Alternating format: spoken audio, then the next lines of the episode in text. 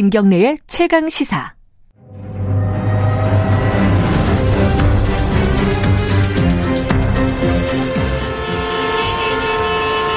지피에스가 연결되었습니다.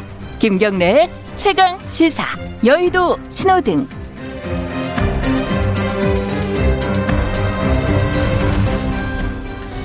네, 정가인물, 한 주간의 화제가 됐던 정가인물을 집중 탐구해보는 시간입니다. 주간인물 토크쇼 여의도 신호등, 오늘도 두 분 모셨습니다. 김태현 변호사님 안녕하세요. 아, 안녕하세요. 그리고 현근택 변호사님 안녕하세요. 네, 안녕하세요. 어, 지난주에 그 휴, 연휴라서 저희들 못 보고 이 주 만에 뵙습니다. 전혀 오랜만에 뵙는 것 같지가 않네요. 오늘도 휴일인데 이렇게 네. 나와주셔서 감사합니다. 휴일 수당 이런 것도 있는 거죠? 어, 제가, 제가 없는 걸로 알고 있어요. 네. 네.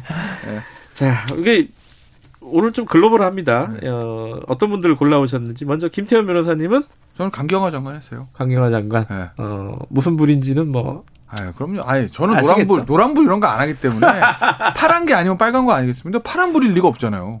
파란불일 리가 없다. 아, 그럼 빨간불인 거죠. 아, 그래도 약간 국감장에 큰 웃음을 주셔가지고. 아, 웃음을, 웃음을 주, 그냥 웃음만 주고 끝났어야 되는데 그 다음에 또 자꾸 다른, 다른 얘기 좀 붙여가지고. 아. 네, 그 얘기는 이제 이따가. 네. 현근택 변호사님은 누구를? 트럼프 대통령을 했는데요.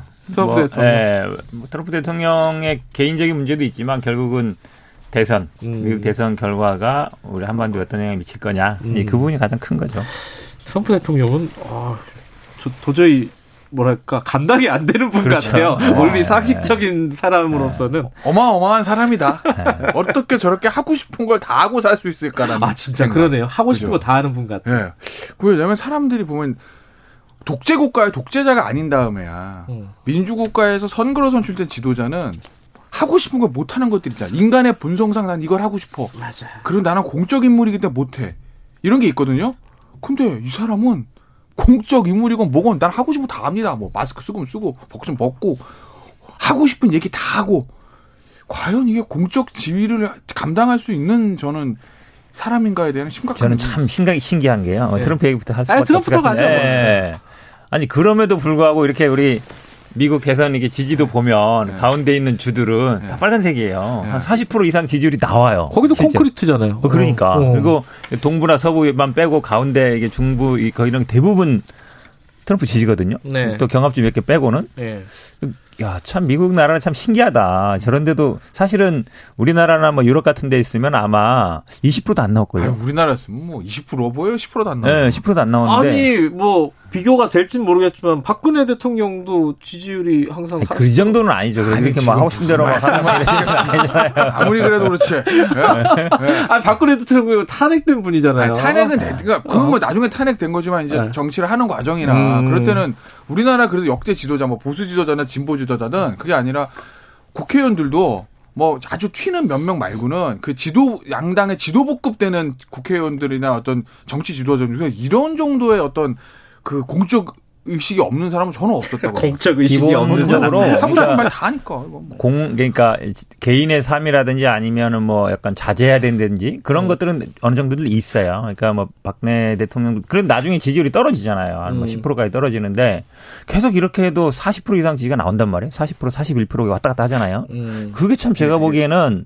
미국이라는 나라가 참 이해 불가다라는 생각이 네. 드는 게 만약에 이, 이런 사람이 다시 대통령이 되면 앞으로 이제 더한 사람도 나올 수 있잖아요. 우리 그렇죠. 예전에 이제 유럽 같은 데서 뭐 극우 대통령이 극우 뭐 음. 대통령이 극우 정당 출연이 되게 걱정했는데 아니 미국이라는 어떤 지형에서 정말 사실은 이번에 보면은 군인부라든지 아니면 뭐 언론이라든지 아니면 관료 이런 분들은 어느 정도 좀 자제를 하잖아요. 네. 근데 그게 만약에 안 된다 그러면 미국 대통령이 절대적인 힘을 갖고 있는데 뭐 전쟁을 일으킨다든지 뭐 이러면 사실은 미국이 한다 그러면 다른 나라 아무도 말릴 데가 없잖아요. 특히 우리 한반도 같은 경우에는 미국이 야 하지 마 이러면은 뭐 거의 그냥 따라가야 되는 입장이라서 참 이게 참 간단치 않은 문제다라고 보여요.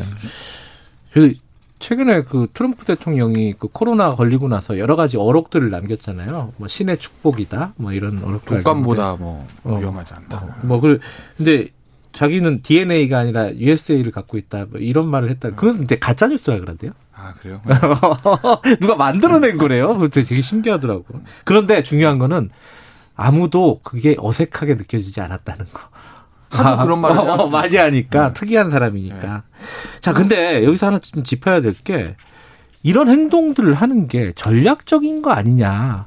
오히려 그런 얘기들을 많이 하잖아요. 그거 동의하십니까? 힘들었어요. 저는 좀 동의해요. 왜냐하면 그래요? 제가 아까 지지율 얘기도 했지만 우리 화면이나 쭉 보시면 이렇게 말하고 하는데도 어, 막 지지자들이 엄청 많아요. 막 그 나가는 거 막 찍고. 맞아요. 카퍼레이드 할 때 막 따라다니고. 따라다니고. 네. 우리가 저 유튜브 생방송 하는 사람도 막 있고 이것처럼. 왜냐하면 어찌 보면 그게 어쨌든 지난번에도 먹힌 거거든요. 그러면서 음. 이제 백인 지지자들도 많이 이끌어냈고. 그러니까 오히려 저는 이 바이든이 나이가 많은 게 굉장히 단점일 거라 그랬는데 요즘 나오는 얘기 보면 오히려 노인층 지지율이 이제 트럼프가 빠지고 있다 그러잖아요. 네. 그러니까 그거를 이제 만회하려고 할 거예요. 어떤 식으로든지 간에.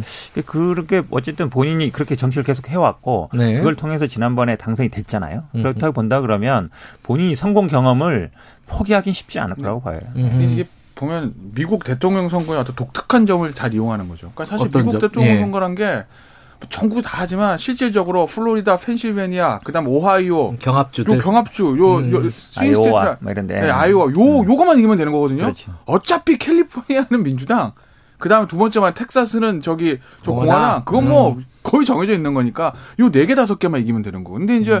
보면 지난 저 선거 때 보면 그 러스트벨트에 있는 사람들이 백인 노동자라고 불리는. 그러니까 우리가 미국 드라마나 영화 보면 뉴욕이나 캘리포니아에 있는 이 자유롭게 사는 뭐 미쿡 사람들이 아니고. 저 이게 다치 트럭 타고 뭐 백인인데 덩치 크고 수염 있고 뭐 이렇게 뭐 일하다가 맥주 다섯 캔 들고 와서 피자 먹어보자 영화 그 미식축구 보고 야구 보는 이런 백인들 네. 우리가 미국 여행 가면 별로 만날 수 없는 백인들 음. 요 사람들이 몰표를 지난번에 준 거거든요. 음흠. 근데 당시 지난 트럼프의 선거 전략 야 나 찍으면 니네 지갑은 두둑해져. 이거라고요. 그게 먹혔다는 거예요. 음흠. 근데 사실은 이게 경제적인 문제라는 게 얼마나 중요한 거냐면 예전에 마키아벨리 보면 그런 얘기 있잖아요. 내 아버지 죽인 사람은 용서해도 내 지갑 털어가는 사람은 용서하지 못하는 게 백성입니다. 전하. 아, 뭐 이런 마키아벨리가 이런 얘기, 그런 얘기도 했어요. 그런 얘기를 한단 말이에요. 저 그 저 피렌체 거기다가 오. 그렇죠. 메디치 가문에 경제가 그렇게 제일 중요하다는 거거든요. 그걸 정확히 아는 사람이 트럼프였어요. 음. 그럼 이번에도 전국 지지도 밀리고 지금도 뭐 판세 보면 밀리는데 이거 모르죠. 어떻게 될지 마지막에 백인들 또 저 미국 중부에 있는 아까 러스트벨트 사람들. 집결하기 시작하네요. 그리고 더군다나 그 얘기 하잖아요, 지금. 우편 투표. 난 살다 살다 현직 대통령이 나는 불복할 거야. 우편 투표 대법원 내 사람으로 다 깔았어. 네? 긴즈버그 돌아가셨지?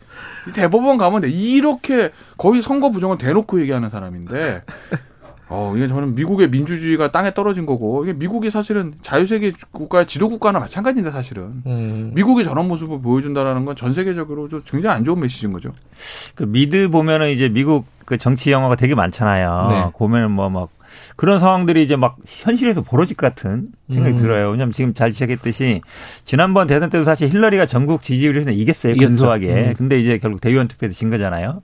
그러니까 그런 상황을 노리겠죠. 당연히 노리긴 음. 텐데 저는 사실은 이런 문제보다 만약에 이제 뭐 클린턴이 안 되고 만약에 바이든이 된다 해도 제가 지난번에 한번 얘기했지만 만약에 민주당이 집권한다 그러면 어쨌든 클린턴, 저 트럼프가 했던 건 다 뒤집으려고 할 거란 말이에요. 네. 한반도 상황이 굉장히 안 좋아질 수 있다. 지금 이제 김정은과 트럼프의 어떤 개인적인 친소 관계 이걸로 뭐 서로 뭐 이렇게 편지도 보내고 이러는데 과연 바이든이 된다 그러면 그걸 이해가겠느냐. 이제 음. 그렇지 않을 가능성이 높다. 그러면 어떻게 해야 되느냐. 저는 그 부분이 저희 가장 큰 고민이라고 봐요. 고민, 이 딜레마잖아요. 그죠? 딜레마죠. 트럼프가 네. 되는, 되면 되는 거는 미국 사람들한테는 진짜 안 좋고 세계적으로도 사실은 이게 외교가 굉장히 엉망이 돼버리잖아요. 사실 그러니까 안 좋은 건데 남북관계 생각하면 그 생각이 아, 그렇죠. 달라진단 말이죠. 네. 저는 트럼프가 된다고 남북관계 좋아지겠어요? 아니 그래도 이제 아니, 그러니까, 김정은이랑 네. 편지도 하고 뭐. 그게 그 진정성과 어떤 전략적인 사고를 가지고 이제 미국 대통령의 가장 큰 역할은 경제가 아니라 외교입니다. 네. 국무장에서 일단.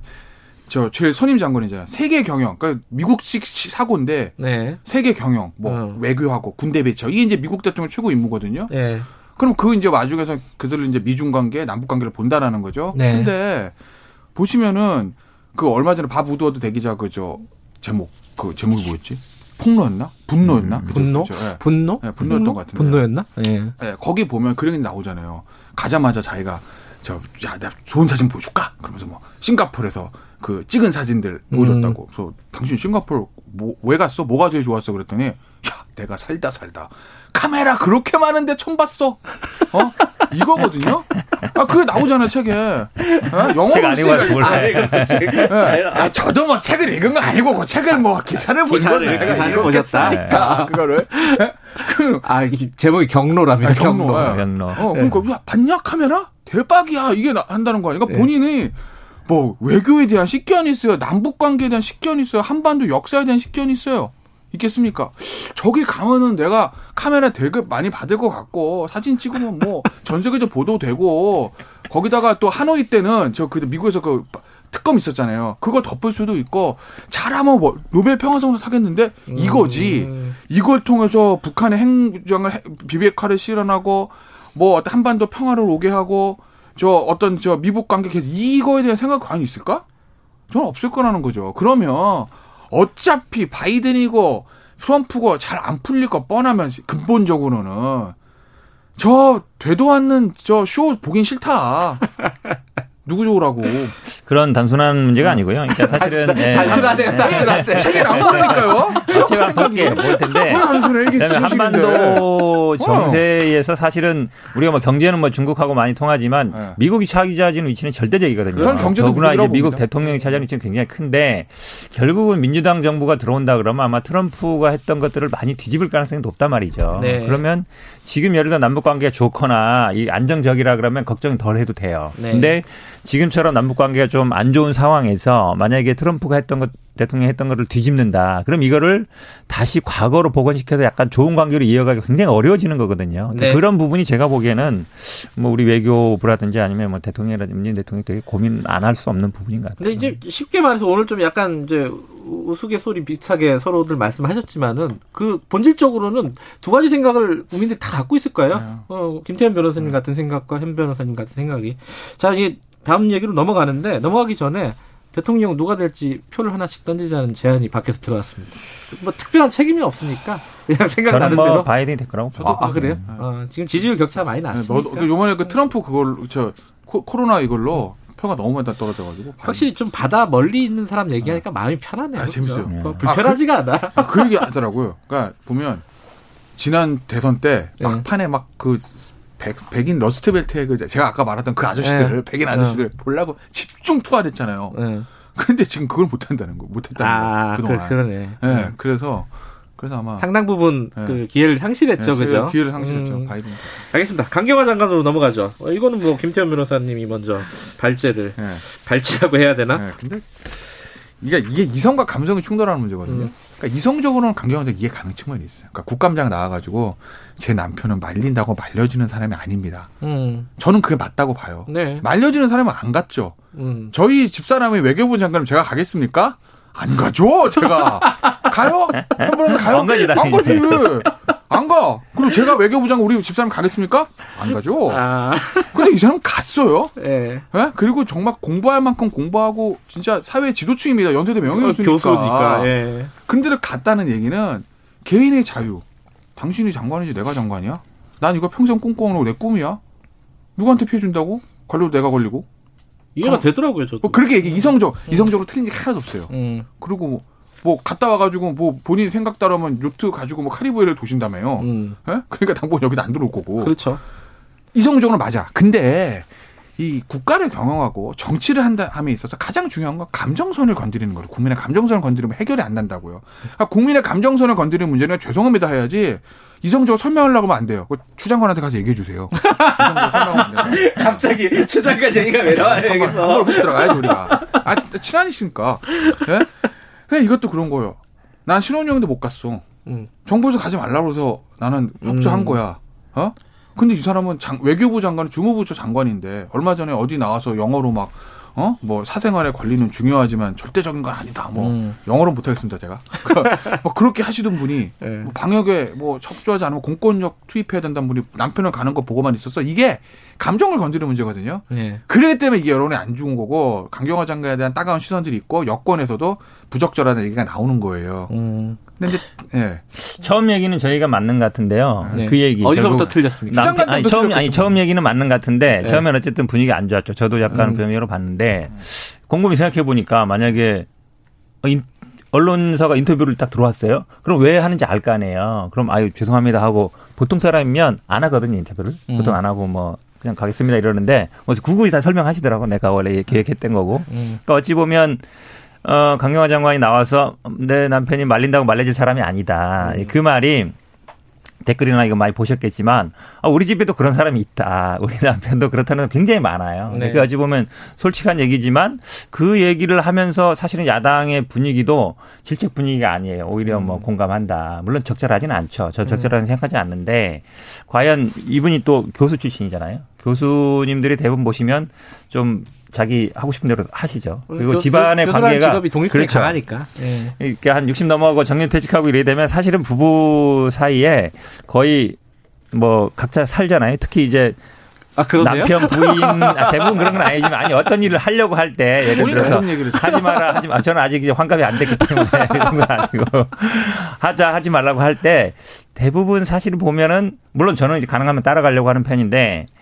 뭐 그거에 대해서 예를 들어서 뭐 하지 마라 한다 해서 알았어 안 할게 음. 그런 게 보통은 정상이긴 하지만, 또 뭐 내가 그냥 할 거야 나 뭔 상관인데 그럼 말리기 쉽지 않거든요. 그러니까 네.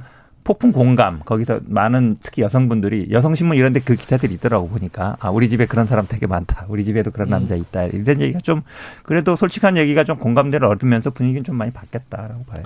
뭐 거기에 대해서는 뭐 두 가지 생각이, 아까 말씀하신 음. 이성과 감정 뭐라고 표현했든지 두 가지 생각들이 다 있을 것 같아요. 저도 뭐 일부에서 일부는 아 저도 저 나이에 기회가 어, 얼마 없을 것 같은데 지금 나갈 수 있다면 돈도 있고 나가지 왜 안 나가겠어라는 생각이 분명히 있어요. 물론 와이프가 외교부 장관이 아니기 때문에 하는 생각일 수도 있고.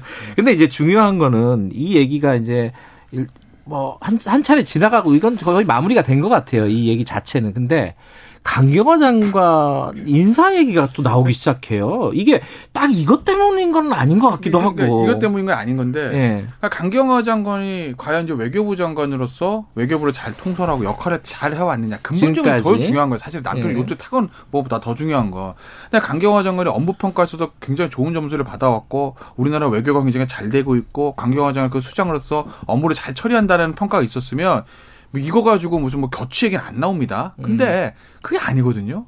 정부에서 있는 저, 저 정부 평가에서도 C등급 받았다는 거 아니에요. 그죠? 음. 그리고 비단 뭐 업무 저 본질적인 대미 외교, 대일 외교, 대중 외교, 남북 관계까지 이걸 떠나서 외교부에서 사고 얼마나 많았어요. 음. 얼마 전에 뉴질랜드 성추행 뭐 본인 아. 거 아니라고 하는, 하지만 뭐 그거 있었죠.